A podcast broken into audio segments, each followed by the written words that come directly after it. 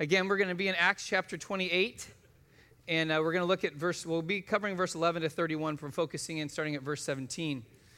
So this morning we're really coming to uh, not, I don't want to say an end because we're not putting at the period of anything, we're just putting a comma, but we're, we're concluding our look at the, all the passages in the book of Acts through this whole series called Resurgence, which started last September, so we're coming up on a year. And we're, we're walking through again, uh, looking at how the Bible records 2,000 years ago when the church was first born and what it looked like, and then asking the question, what does that look like for us today? And so we've been walking through all these passages, and this morning we're going to talk about kind of the concluding remarks in the book of Acts and how that kind of launches us into kind of the rest of the story, God's story unfolding uh, throughout human history, because we're still a part of God's journey. Uh, at the end of the scriptures, there's no period, it's just a comma of his work continuing on in the world. And this morning, we're, we're going to take some time to look at some summary things, specifically some verses towards the end of what Paul quotes from the Old Testament to help us kind of understand where we move, how we move forward. But a part of that, too, in the next three weeks, we're actually going to do a quick little mini series called Taking Hold of the Future. And that is understanding that God's Spirit is for everyone, God's mission is for everyone, and God's power is for everyone. That's some takeaways from the book of Acts. But as we prepare for today and then to move forward, one thing that's really important about, about what we've learned, the, the greatest tragedy for us as followers of Jesus or for us collectively as a church is to get to the end of the book of Acts, hit a period, and then just go back to the way that we were. With no change, no difference in the way we live our life, the way we understand God, the way we see the church. Because what we've done over the last year is we've intentionally tried to digest what we've learned on Sunday mornings, unpack it on our community groups during the week, and try to live it out in our lives uh, all the time. Now, if we don't learn from what we've listened to and digested, then we're, we're setting ourselves up to miss what God has for our lives. In fact, us understanding what we've just walked through is not only important and life giving for us, it's important and life giving for people around us. Because what we're learning is something that should be transforming and changing the way that we live our lives. Let me put it in this context. When I, when I learned how to drive, they actually, driver's ed, driver's training were two different things. Driver's ed, you just learned the information. Driver's training was hands on. Anybody remember that? And now they kind of all kind of mixed together. But when I was, when I was taking, uh, taking driver's training, I was at a school that actually had simulators. Anybody remember a simulator? And so before you actually got into a real car with a real instructor, you had to go through a couple weeks of simulation. So you sat in the simulator, they play a little film, and you drive and you crash half the time, and you it has a steering wheel and a brake and a, and a gas, all that stuff. And so for two weeks, I'm in this class with some of my friends, and we're all going through this and we're learning. And then you finally get to go to the car, and everybody's freaked out because now it's real, right? Real cars, real people, real stoplights, everything's real. And I don't know about you, but I've talked to some of my other friends. There was four of us that went into a car with one instructor because we could have, you know, one in the passenger, or one driving in, three in the back seat, and then the instructor was always in the passenger seat in the front seat. There was always one person, one kid in the car that nobody wanted them to drive because they didn't listen to anything for the two weeks of training in the simulator. And there was this one kid that we had, and we would rotate through. Each of us would take a turn for like 15 or 20 minutes, and then we'd go in the back seat, and then the guy would go in the front. And I'm not joking. When this kid would get in the driver's seat, the three of us in the back seat would just do this because we didn't want to look.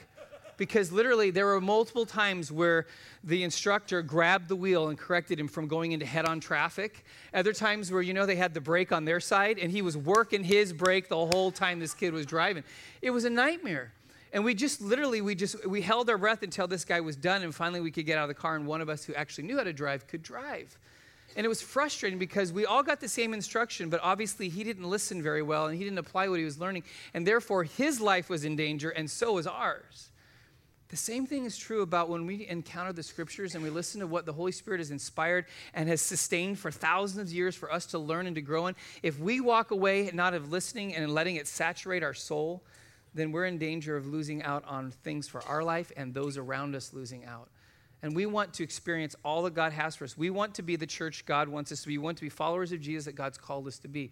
So, with that in mind this morning, we're going to look at kind of the, the launching point for the rest of the story, but to see how the book kind of summarizes. Now, to give context again, before we look at this passage, we'll read verse 11. Uh, actually, I'll start at 17 and go down to the end of the chapter, Acts 28. So remember, over the last number of weeks, we've been from like chapter 21 all the way now to the end. And that starts this journey where Paul, because he's talked to people about Jesus. The Jews have pushed back on him. The Romans aren't happy with him, so now he gets taken into custody by the Jews, handed over to the Romans. Remember the last couple weeks, he, he ends up on a ship that gets shipwrecked. He's on an island called Malta. Then he gets another ship, and eventually, now when we get here, he's finally made it to Rome. He's now incarcerated and he's actually under house arrest. And he, has he literally has a soldier with him all the time, but he's allowed to receive guests. People are allowed to come and see him, so he can ask for people to come and to visit him. So that's where we find ourselves. And these are, this is Paul's encounter now that he's in Rome under house arrest. So looking at verse 17 of Acts 28. It says, After three days, he called together the local leaders of the Jews. This is talking about Paul. And when they had gathered, he said to them, Brothers, though I had not done anything against our people, or the customs of our fathers, yet I was delivered as a prisoner from Jerusalem into the hands of the Romans. And when they had examined me, they wished to set me at liberty because there was no reason for the death penalty in my case. But because the Jews objected, I was compelled to appeal to Caesar, though I had no charge to bring against my nation. For this reason, therefore, I have been asked to see, asked to see you and speak with you, since it is because of the hope of Israel that I am wearing this chain. And they said to him, We have received no letters from Judea about you, and none of the brothers coming here has reported or spoken any evil about you. But we desire to hear from you what your views are. Uh, for with, with regard to this sect, we know that everything or everywhere it is spoken against, talking about faith in Jesus, Christianity, or the way. And remember, these are Jews that hadn't heard about Paul. They still think Paul is a Pharisee who's on their side.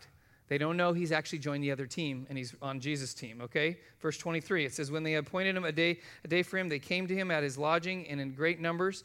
From morning till evening, he expounded to them, testifying to the kingdom of God and trying to convince them about Jesus, both from the law of Moses and from the prophets. And some were convinced by what he said, but others disbelieved. And disagreeing among themselves, they departed after Paul had made one statement. Here's the statement the Holy Spirit was right in saying to your fathers through Isaiah the prophet Go to this people and say, You will indeed hear, but never understand. You will indeed see, but never perceive. For this people's heart has grown dull, and with their ears they can barely hear, and their eyes they have closed, lest they should see with their eyes, and hear with their ears, and understand with their heart, and turn, and I would heal them. Therefore, let it be known to you that this salvation of God has been sent to the Gentiles. They will listen. He lived there two whole years his, uh, at his own expense and welcomed all who came to him, proclaiming the kingdom of God and teaching about the Lord Jesus Christ with all boldness and without hindrance. So we come to the end of the book, but there's some important things that we'll dial in here specifically uh, in those last few verses in 28 to 30. But before we actually get there, I want to talk about the context that Paul is in, because this is really important. One of the things that we have a tendency to do when we read through the Bible and we look at, at, at what it used to be, we, we, we look at today and say things like this It's a lot worse than it used to be when, when Paul was around. They had this and this and that, and so they could do this, but we can't do that. And so we start looking at the things going on in the Bible and we say, well, that can't happen today. That can't really be true. That, that can't work. It worked for them, but it doesn't work for us. Almost though we kind of get out of it. Just looking at the context before we actually talk about the last some few things that really dial into what God's story requires of us moving forward. But what, is, what does God's story include? What does the rest of the story that God has for all of our lives include? What's the context that we live in today? It's not too different than what Paul lived in. And Paul was able to do successfully what a lot of us don't think is possible to actually live out the mission of Jesus in the world and tell people about Jesus, to see lives transformed, and literally influence the world because we know from history Christianity actually in its first 200 years it rocked the world. It grew so rapidly, they had never seen anything like this, and that's why it was a huge threat to Rome because they didn't know how to, how to contain it because you can't contain something. It wasn't a military venture, it wasn't a war, it was the transformation of the human soul, and you can't stop that. So Paul lived this out. So if he could live that out, what does that mean for us? So what does that look for us? What does the rest of the story include for us, which included for Paul? The first thing, look at verses 17 and 18. It includes cultural limitations. So in verse 17, it says, After three days, Paul said this. He called, uh, says, uh, said to Paul, he called together the local leaders of the Jews, and they had gathered, and he said to them, Brothers, though I had, not, had done nothing against our people or the customs of our fathers, he's talking about the Jews, yet I was what? I was delivered as a prisoner from Jerusalem into the hands of the Romans. So now Paul's not just in a kind of religious or cultural kind of context of Judaism. He's now in, he's in the Roman context, which is the, the governing authority at his time. And they are against anything that would be considered an uprising that wouldn't submit to Caesar. So Paul has these limitations that are put over him by the Roman government. But here's what's crazy he's sitting imprisoned, and what is he doing? He's still telling people about Jesus. Even though the Jews don't want him to tell, tell anybody about Jesus, and the Roman government certainly really is not very happy about it because they have this idea if this spreads, they called it the way or a sect, it could be detrimental for the Roman Empire. But what is Paul doing? He's still telling people about Jesus. Can you imagine if you were shipwrecked, you were, you were bitten by a snake, and you almost died a number of times, and now finally you're in jail for telling about people Jesus? You might actually think about, maybe I should stop this. But he didn't. So I want you to just think about in our context. We live in a somewhat of a different context. We do have some cultural limitations, but not anything of what Paul had. But think about the, the, the, culture we live in. We actually have the freedom to assemble as a church. We have a freedom to read the Bible. We have freedom to pray. We have freedom to express our, our religious beliefs. We have that freedom. Now, more and more those are becoming kind of infringed on in different ca- capacities. In fact, Pew Research did some research over the last couple years, and this is globally, but it applies to the United States as well. They, they would rate that kind of the, the resistance to religious practice in the world used to be considered at a low level. Now it's actually been upgraded to what's called moderate which means across the board, across the world, because of a lot of different factors and misunderstandings, more and more governments are taking more and more of an active posture to limit the religious expression of the people in their nation. And it's true for us as well. There are things that, that, that you would not be able to do, you used to be able to do even in workplaces, but the government would eliminate some of those things. In public places, the government would limit. It doesn't mean that you have to stop, it just means that we have the limitations. But I bring this up because, again, we always think, well, we can't do that because no, but if Paul, who's sitting in prison, and the Jews don't want it and the Romans don't want it, but he won't shut up, can do it, guess what that means for us? We can do this. The same spirit that filled Paul is the same spirit that lives in us. And we actually have an advantage over Paul because we don't have the Roman government over us putting us in prison when we tell somebody about Jesus. So basically, I'm just kind of removing excuses if that's what you're wondering what's going on this morning. So there's cultural limitations, but not that will limit us from com- uh, completing God's mission in the world. Second thing, verses 19 and 20, there was religious resistance. So this is the one is probably the biggest factor for all of us. And that's verse 19 says, But because the Jews objected, he says, I was compelled to appeal to Caesar, though I had no charge uh, to bring against my own nation. So what's happening is the, the, the biggest resistance Paul is getting at this point, it'll eventually become the Roman Empire, but it's his own people. It's the Jews. It's the religious context that Paul grew up in. It's the religious context that Paul came out of. Paul was a Jew of Jews. He was a Pharisee. He was a religious leader. He was persecuting the church. He was against what he thought was not God in Jesus. And then when Jesus appeared to him, he obviously switched teams and believed who Jesus was and how he's transformed and he's changed. But the biggest pushback, the biggest resistance was from a group of people that should have known the truth of the gospel and who Jesus is better than anybody on the planet. It's the people that God came to and called them his own. It's the Jewish people. And of all people, they had the law and the prophets that was revealing to them for centuries the Messiah is coming, this Messiah is coming, this is how he's going to come, this is the way it's going to look, and this is how it's going to unfold. They had it embedded in their scriptures that they should have known. And when Jesus showed up, what did they do? They crucified him. They said, This can't be the Messiah. This is not who, and they rejected him. So, what happened is there's this resistance that's there of people who should be people of faith are the ones who are resisting the truth of who God is. Now, why is that so important for us? I've been around for a little while and I've figured something out. The greatest threat to the gospel is not the world. This is going to sound bad. The greatest threat to the gospel is the church. It is. We're the greatest threat. Why? Because we take this amazing, marvelous narrative of human history where God has remained faithful to people who have been unfaithful for thousands of years, has gone to the greatest lengths by sending his son into the world to die for our sin, to reconcile us back to him, to give us assurance that we will be with him forever and be free from our sin. We've taken all of that and we dumb it down. And we limit it and we change it and we customize it. And then when the real gospel rocks in the door, we're like, no, that can't be true. That can't be really what's happening. That's not what God's doing. And the very truth that God's tried to lay out through scriptures and through human history is the very thing that we push back on. It's true. We have to be aware of this.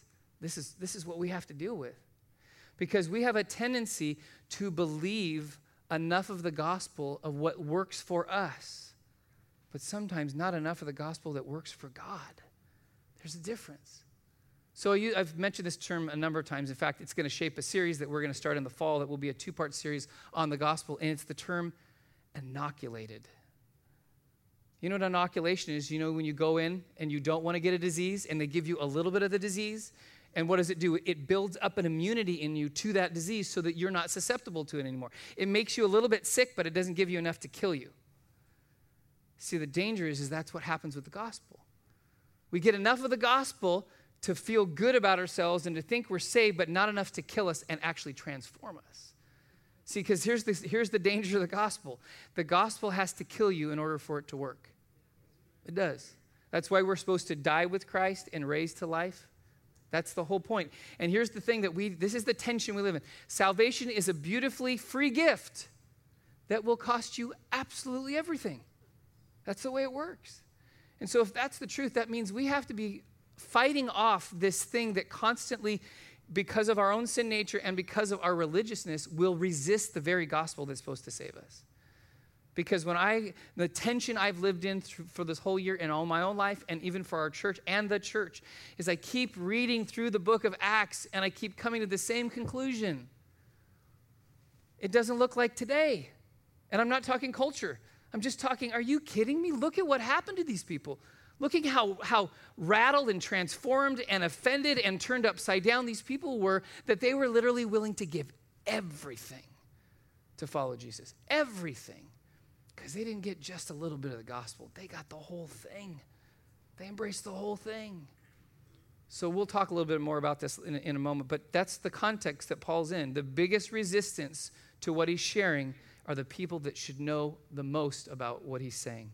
Third thing, the story also includes personal receptivity. Verse 28, Paul says this, therefore let it be known, says after he's presented the gospel to the Jews, to you that this salvation of God has been sent to the Gentiles. Why? Because they will listen. This is good news. Now, hear me. There's a culture and there's a religion that fits into Judaism. Culturally, people will grow up as Jewish, or religiously, they'll grow up as Jewish. But so, hear me when I'm talking about Jews, I'm not trying to target people. This is the Jews are the people of God on the face of the planet. That's the people God chose. And out of, the, out of Judaism, out of the Jews comes Christianity. But understanding is that isn't supposed to be Judaism and Christianity, it's supposed to be all about being God's people. So, part of what we have to understand is that, that God chose the Jews not to just have the Jews, He chose the Jews because He loved the Gentiles too. And this is what Paul comes to this realization listen, you people should know, because it's embedded in your history and in your scriptures, that the Messiah is coming and the Messiah is Jesus, but you don't. So, therefore, the gospel is going to be given to a group of people who are hungry who desire to know who God is, and that's the Gentiles. Now, if you are of Gentile descent, which means you're not Jewish, this is really good news for you because we're not, cl- we're not shut out. But it's also good news for the Jew because it doesn't matter if you're Jew or Gentile, God loves all people and draws, him to, draws us to Him. So this means, though, that there's a group of people, even when in Paul's day, and there's a group of people, even in our day, that are hungry for the gospel. And that's why Paul kept going and kept going and kept going. And if you we read through the book of Acts, there was there was a pattern that kept unfolding. Paul would show up to a city and he would go to the first place he would go to is where? The synagogue. To speak to his, his fellow brothers and sisters. And then they would get mad and they would kick him out and they might try to kill him or they might try to arrest him. And then where would he go after that? He'd end up encountering Gentiles. That's what Peter ended up encountering. God said, Now you're supposed to go to Cornelius' house. He's a, he's a Gentile. Why? And so there it means that there's a group of people today in our culture, just like in Paul's culture, that are hungry for the gospel. But what does that mean we have to do? That means we have to go to where they are. Here's the cultural shift. People used to come to church by default in our culture. It doesn't happen anymore. And actually hasn't happened for the last 20 years. It used to be a cultural phenomenon in the United States. If you're, if you're an American, you go to church. That is gone by two decades at least. And that means that for people to find Jesus, the majority of people are not going to find Jesus where? In this context. They're not. But you know where they will find him? They're going to find him in our front yard. They're going to find him in a laundromat. They're going to find him in our living room. They're going to find him in a cubicle at work. They're going to find him wherever in a school. They're, that's where they're going to find him. Why? Because that's where we're going to find followers of Jesus that are sharing his love for them. And even more so in our culture today. Boy, I've heard this over and over again. The church doesn't have a very good reputation right now in our country. Doesn't. Jesus has a pretty good reputation. You bring up Jesus, usually people are a little more favorable. You bring up the church, like, ah, hypocritical, judgmental, don't want anything to do with it, right? That's what we hear. So, how much more should we be about reaching people without having to just invite them to church? Because sometimes we're inviting people to the very thing they don't want. But if they discover Jesus, guess what people have a tendency to do when they discover Jesus? They want to be with God's people. Now, I'm not saying don't hear me, hear me on this. I'm not saying don't invite people to church, okay? But you and I have to realize in our culture, we have to be sent. We have to go. This is important. I, great conversations we have in our laundromat at Laundry Love every month. We have a, such a wide range of people that come into the laundromat. Some of them actually go to church, some of them have church backgrounds, some have no concept of God. But there's one guy who shows up about every other time that we're in there, and he's really interesting because he has made it very clear. Doesn't have a concept for God, doesn't kind of get the church thing and pushes back on that, but he says the same thing every time when we have long dialogues with him. And that's this. He says, Yeah, I, I don't think God's real, and the church, I just don't get it. But he says, But what you guys are doing is amazing. that's what he says every time. As we're paying for his laundry and having conversation, providing food for him, he said, This is amazing. See, what he's not understanding is he's acknowledging the existence of God because the, God's people are hanging out in his laundromat. And we're praying someday that guy's going to realize, wow, maybe there's something more than just laundry. Maybe there's something more than just these conversations. But it's because a group of people have made a commitment to be every month in that laundromat that I'm convinced someday that guy's got a shot at coming to Jesus. He's hungry for it and he doesn't even know it yet. So that's the good news for us. The context that we're in, there are still lots of people who are hungry for Jesus. We just got to let him out through our lives. So that's the context we live in. So basically, in a nutshell, to wrap up those three points, you and I have no excuse. If Paul could do it, we can do it too, right? I got an amen from, I think, Lauren there, and so uh, we're moving forward. Wow, you guys usually you're a little bit more like, you know, your second service, remember? You guys are, first service is always asleep. You guys are usually warmed up, right? So there you go. Thank you. so now I want to, there's three other things I want to look at that really in terms of what does the story, the rest of the story require of us moving forward after we've walked through the book of Acts. So, looking at the last few verses of the chapter. So, Paul shifts after he calls these people to him, and now it says that some of them believe, some of them disbelieve. And then he, he quotes Isaiah chapter 6 from the Old Testament, which he's reading their mail because he's reading their scriptures, which is his scriptures too, which is our scriptures, the Old Testament. And he reads something that's very, very offensive to them. And in reading to them, he's trying to help them to see something that they're completely missing.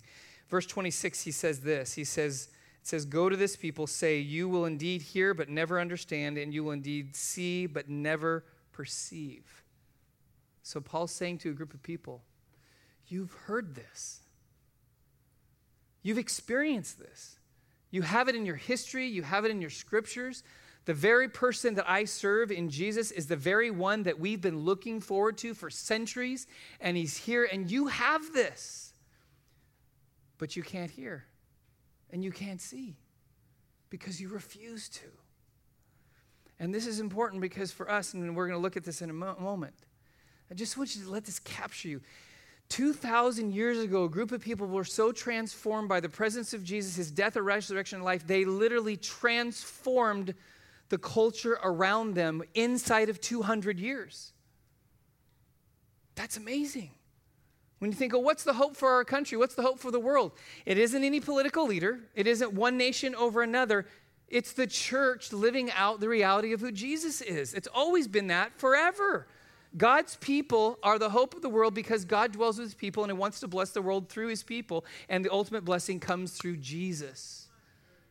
And if that's the case, and Paul said this 2,000 years ago, which was a quote from hundreds and hundreds of years earlier from the prophet Isaiah, that there's a potential that the people who should know better aren't listening and aren't seeing the God who's in front of them. If that's true, then you and I have to take these to heart for ourselves. So the rest of the story requires of us. First thing is this, verse 27 seeing the truth with our eyes.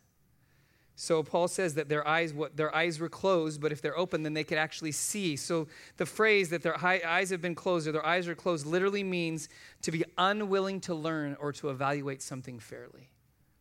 So it's a sense that It isn't a matter of looking at something and trying to figure it out, but it's just outright refusing to learn.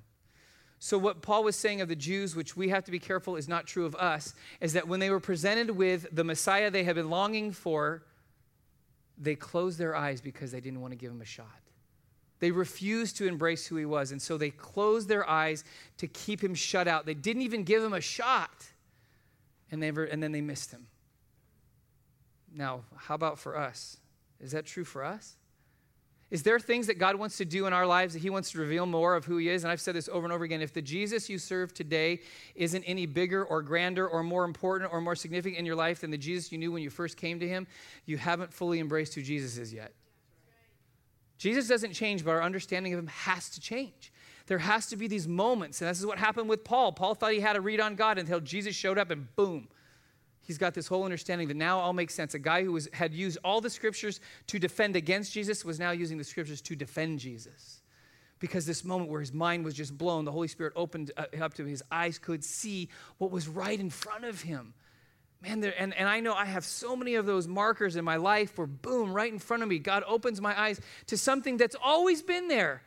But I've been too, too consumed with myself and my eyes have been closed and I can't even see it important things that happen. And when I've had a number of those recently, as I've had actually one of the, the classes I'm in right now in my program has been so, uh, it's one of the most difficult courses, but it's forced me to dig into the scriptures like I haven't done in a lot of, a lot of years. And there's these moments I'm sitting and studying, and boom, it's like God says, Yeah, this has always been there. You just haven't taken the time to see it. Your eyes haven't been open to it. So here, let me just, this is just me, okay? Just give you a little insight in some one of those like aha moments for me, like revolutionized for me. It's probably about six weeks ago. So, so in, the, in the Old Testament, God calls Israel and delivers them out of, is going to deliver them out of Egypt, out of slavery for over 400, 400 years. And if you remember the story, he goes to Moses in the desert and he encounters him through a burning bush and he's having a conversation with Moses and he's telling Moses, You're going to go back to Egypt and you're going to lead my people uh, out of, out of Egypt, out of bondage to freedom. And if you remember the conversation, one of the first things that Moses says to God, he says, Who am I? Like, almost like God, you got the wrong guy, right? Who am I that, that, that you would call me to do this? Who am I? Who am I going to, am I going to stand before Pharaoh? Which, by the way, pharaohs in that day were considered deities by their own people. So this is this battle. So it's like, I'm going to go before Pharaoh. Who am I? And in like three verses later, intentionally, God uses Hebrew to make a play on words because Moses says, Who am I? And then what does God say? He says this tell, I'll tell you who, I'm, who sent you. I am sent you. I want you to capture, and then for the first time in scriptures, we get to Exodus chapter 3. We've already been through Genesis, now we're to Exodus. It's the first time that God identifies himself as the name, John Looney mentioned this earlier, the name Yahweh. God gives himself a name, but he gives it in the context of this. And this is what's so beautiful about Moses saying, Who am I? And God says, I am. And it's a comprehensive statement. This is what he's saying to Moses, because then Moses had said, because then God goes on and says, I will be with you because I am. And this is what is, this is what I, just hit me. God gives himself the name Yahweh tied to this reality of I am to say something to his people, not just to Moses, but to all his people. Embedded in his name is this reality. I will always be with you and always be everything you need. That's his name. That's the name God gave himself. And when I'm sitting there reading this, I started to cry because I realized that is my biggest deal with God is when things are going great, God's with me. When it's not, he's gone. Anybody relate? And God's saying, it's in my name. My very nature is never, and that's why you, you figure God would have given up on us by now, right? He keeps making this decision to align himself with sinful people. And it's like, how much more does he have to do to demonstrate, I'm not going anywhere? And I love this because what he's saying to Moses is, is proved out in the Exodus when they get into the desert. He's saying to them, I will always be with you and always be everything that you need. I talked about this last week, and what was he? Manna when they were hungry, water when they were thirsty, and clothes that never wore out for 40 years in the desert. They had a cloud and a fire to lead them day and night where God wanted them to go. He never left them. And I, for me, that was one of those moments like I had a sense, it was a celebration and a repenting for the fact that I questioned that God would ever be present in my life. So that's just a snippet of me. It's one of those poof, changes the way I live my life. We have to have those. That means our eyes are open, but if our eyes are closed, we're not willing to learn anything else. And that's when we're in risk of being inoculated. Why? Because we get enough of it to make us feel okay, but not enough of us to really penetrate into our hearts and to transform us. Second thing, the rest of the story also requires hearing the truth with our ears. So, Paul, quoting Isaiah, references that their ears, they, with their ears, they can barely hear. And that actually literally means to, to, to turn the volume down so much in your ears that you can barely hear because what hearing was about in this context was listening for one purpose it was listening to obey. The only way you knew if somebody listened is if they did what you said. And so what was happening is that they didn't, because they didn't want to obey, they refused to listen. That's what Paul's saying. Which means on the flip side of that, if we are listening, that means we're listening for one purpose to the voice of God to do what he says. This, I, I'm coming to this understanding in my life in the last number of months that we have so elevated, and it should be elevated grace that we've forgotten obedience. There's a balance. Grace gives us the ability to obey because we don't obedience doesn't gain us access to God or somehow make us better so that God accepts us. Grace does that, but grace gives us the context to say now I get to choose to obey. Not because I have to, but I get to. That should be a more better motivation than having to do anything.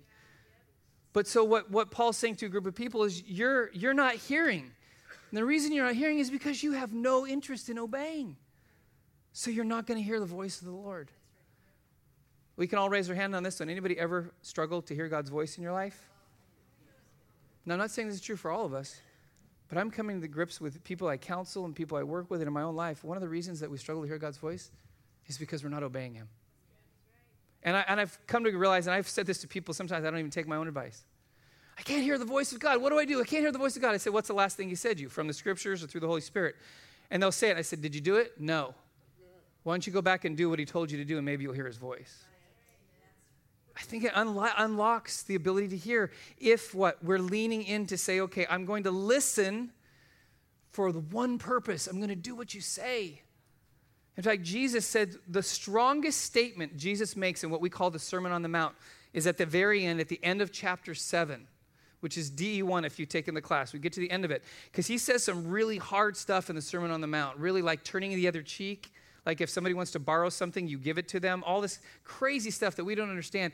And then this is what he says at the end in Matthew chapter 7, verses 24 to 27 talking about obedience. This is what he says. He says, Everyone who hears these words of mine and does them will be like a man or wise man who built his house on the rock. He says, and, and the rain fell, and the floods came, and the winds blew and beat on that house, but it did not fall because it had been founded on the rock. Let me point something out. The rock in this passage is not Jesus, it's obedience to Jesus. There's a difference because people, oh, I'm, my, my life's built on the rock. If it's built on the rock, you'll obey the rock. So Jesus is saying, if you hear these words, if you want to build the foundation of your life, you build it on what? You do what I've asked you to do. Going on, verse 26, and it says, Anyone who hears these words of mine and does not do them will be like a foolish man who built his house on the sand, and the rain fell, and the floods came, and the winds blew and beat against that house, and it fell, and it was a great as it uh, uh, fall of, of it. And so when you look at that, you realize embedded in all of the scriptures is this call to obedience in what we call the Great Commission, Jesus said, You baptize them, but after you baptize them, what do you do? You teach them to obey everything I commanded you. When God gave the covenant at Mount Sinai to his people, to Israel, the, the covenant side for Israel was what? You obey, and I will be your God, and you will be my people. Obey. Now, why would God say that? Because God is this big ogre up in heaven and just loves people to have to obey him and submit to them? No, no, no, because God knows what's best for our lives. And if we understand that, that means when God says this, I do it. Why? Because God knows the be- better than we do the difference between good and bad, right and wrong, good and evil. God knows better. But sometimes we want to be our own God, and that's when we get into trouble. So, obedience is a key for us to understand. If we want to hear with our ears, if we want to turn up the volume, we turn up the volume by what? Saying, I will do what God's called me to do. When I read the scriptures, my default will be, I will be obedient to what God's asked me to do. Then there's a final thing, verse 27. The rest of the story requires understanding the truth with our hearts. So Paul says, for quoting from Isaiah, for this people's heart have grown dull. And it says, if they would just understand, they would understand with their heart. So the concept of growing dull has to do with being spiritually insensitive. It means I, am not sensitive to God's working in my life anymore. I've become dull to it. I've become numb, in a sense, to the reality of God in my life. And I think all of us can relate to that because there's certain moments where we have deep passion for God, and then we, we I've had so many people, I don't feel anything. And this is why we can't base our walk with Jesus on feeling and emotion. But why don't we feel anything? I think there's a reason that we become dull, we become numb to God. We become callous for a number of reasons in our life. There's three things I think that are seem to happen for most people when we're figuring like I, I don't I can't connect with God. I don't feel it. One of them is this thing called repetition. Repetition of our faith is good in creating disciplines, but when it becomes repetition for repetition's sake, it loses the heart of why we're doing it. And that's why sometimes liturgies in church are so important when they have significance. But when they're just liturgies, that means you go through the motions, but you forget why you're even going through the motions. You just go through the motions because you're supposed to. Then you've lost connection with sensitivity to the Lord. That's why when we do communion, we want to make sure that we're not doing this just because Jesus said do it, but because we're doing it because there's significance to it in our lives of why Jesus said to do it. But, but sometimes that's true for us.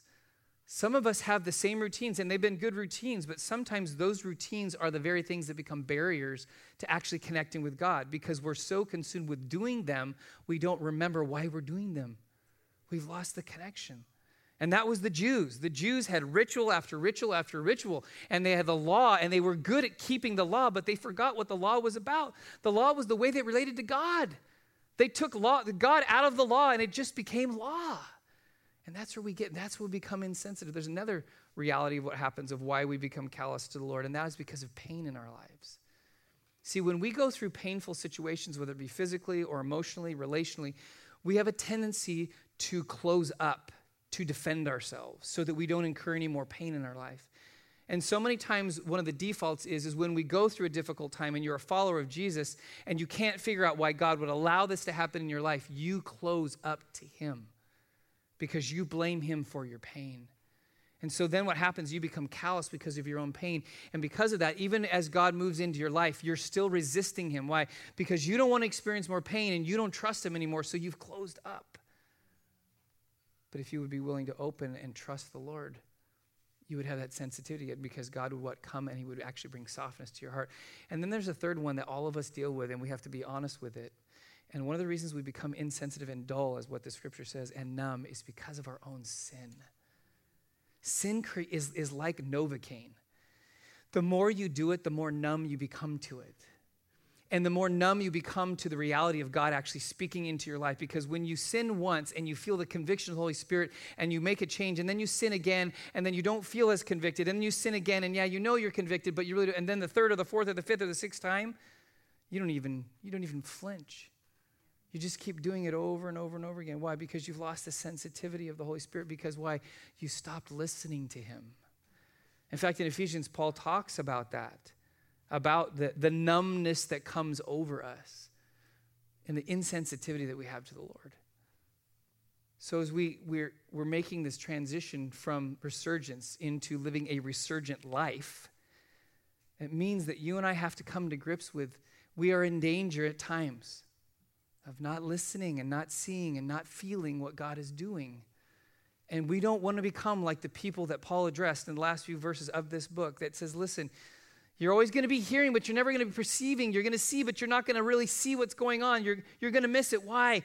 Because you don't want to follow Jesus and you don't want to obey. So you've just closed your eyes and closed your ears to the reality of God who's in front of you. God is present with us. God is at work in people's lives. God has a mission and a purpose in our church and in our city and all around the world. And He's called us to say yes to it. But we have to stop ignoring Him. We have to stop disobeying Him. We have to be willing to say, okay, God, I'm all in. I'll give you my life. I love the last part of Isaiah 6 and then what Paul quotes, and it says, if they'll open their eyes, if they'll open their ears, and if they'll give me their hearts, then what does he say? I will heal them. I'll transform them. I'll change them. I'll save them. They'll become my people. I'll be their God. That's the whole point. And that's what God has for us today. I'm going to ask the worship team to come and join me because we're going to conclude with one, one last song. But before they, we do that, I, I wanted to highlight uh, something significant that we've been uh, navigating, walking through this whole journey in resurgence and all that we've, we've walked through. So it was a, a year ago in September that we started this journey, this almost year long journey through, through the book of Acts. And it will be a full year because we'll take up the next three weeks to kind of give us, kind of as we move forward, taking hold of the future kind of a thing.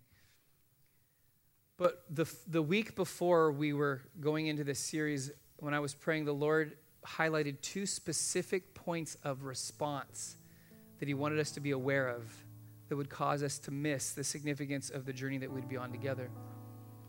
And the first one came in the form of what we would call apathy, which would say, Here's a new season of life for a church. Here's a new opportunity that God may be working something in my life, but I'm going to make the decision to do nothing.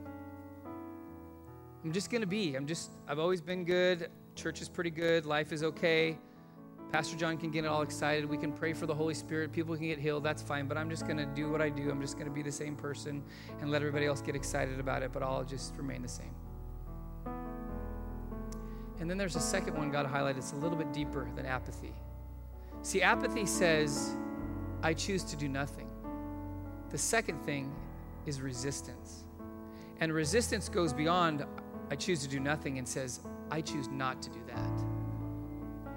As we've journeyed through the book of Acts, there's been things that we don't fully understand and things that we, we can't explain fully. And, and some of us, even out of our own fear, the fear of, of how the Holy Spirit works, or the power of God showing up, or, or God calling us out of our life to mission in our life or into a different kind of life, we become afraid. And last night, a group of leaders were together. We were kind of looking forward for the next year, and we were praying together at the end of our meeting. And the Lord spoke to somebody, and it's just a beautiful picture and totally accurate. What is the core of resistance is fear.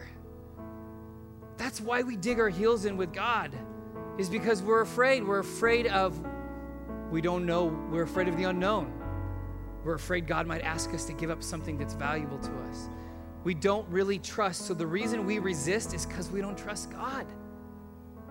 But if we're actually willing to trust God, we are sitting here today worshiping Jesus because there's a group of people 2,000 years ago that trusted Jesus with everything. Everything. Their relationships, their finances, their lives. And they started this journey that called the church that we get to live out 2,000 years later because they gave everything for Him. Again, salvation's the free gift that joyfully costs you everything because the life that you choose to live apart from God is not the life that you really want to live. You might think it is, but the life that God gives you is the destiny that God has put in every person who says yes to Him, which may be difficult and may be painful and may be challenging, but I'll guarantee it is always fulfilling because it is bigger than us. It's about God's mission and there will be a day when you will look back on your life. And my hope for each one of us and my hope for myself is that I not will not stand before Jesus someday and look back on my life with any sense of regret.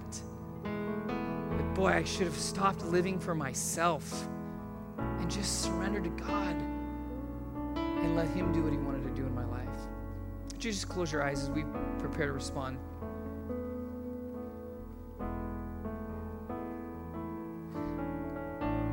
anytime that there's a call to, to respond to God, hear me in our church. And if you're visiting, I'm glad that you're here, but it's the sensitivity of the moment. I'm never here to get into a test of wills with anybody, I'm never here to battle anybody. When we open the scriptures, I want us to hear the Holy Spirit speak the words of Jesus to us so that we can respond obediently. And so, wherever you're at right now, I want you not to hear the voice of Pastor John. I want you to hear the voice of the Lord to you. What is God saying to you? Have your eyes been closed to the reality of who He is? Have your ears, the volume been turned down because you don't want to obey? Or have you become numb to the reality of who God is because of your sin in your life or pain or routine? Whatever it might be, I know right now that the Lord is, is pushing in by His Spirit into your life right now and He's calling you to surrender. And that surrender looks like trust. Are you willing to say, I give everything to you, God, and trust if it means that everything in my life has to change, if it means one thing in my life has to change, I'll give it all. I'll surrender everything so that ultimately I can be the person you created me to be. I can live the life that you want me to live. I can fulfill the purpose that you gave your people to reach the world with the good news of Jesus, of what you've done for us. So, whatever it might be, would you just allow yourself to be humble enough to be open to what God's saying? And in a moment as we sing, would you use the song we're about to sing as a point of surrender to the Lord? In fact, when I'm done praying, we're going to go into the song. The front up here is open if you would like to come forward, even to get on your knees. As a, as a some of you need, may need a physical point of obedience to say, Jesus, I'm, I'm struggling in my heart, but I'm going to make my body obey. I'm going to give it myself and make myself available to you. So the front is open for that. So, Lord Jesus, we come right now to you. And we know, Lord, that we are on this journey, not putting a period, but knowing that now this series through Acts now sets us up for the future you want us to have, the people you want us to be, the mission you want us to embrace, the power you want us to live in, and the Spirit who dwells in us. So, Lord, would you give us the courage right now to admit that there are things that you want to address in our lives? And would you come now and would you disarm us so that we might receive all that you have for us today? We thank you, Jesus, in your name. Amen. Let's stand together. We'll sing together.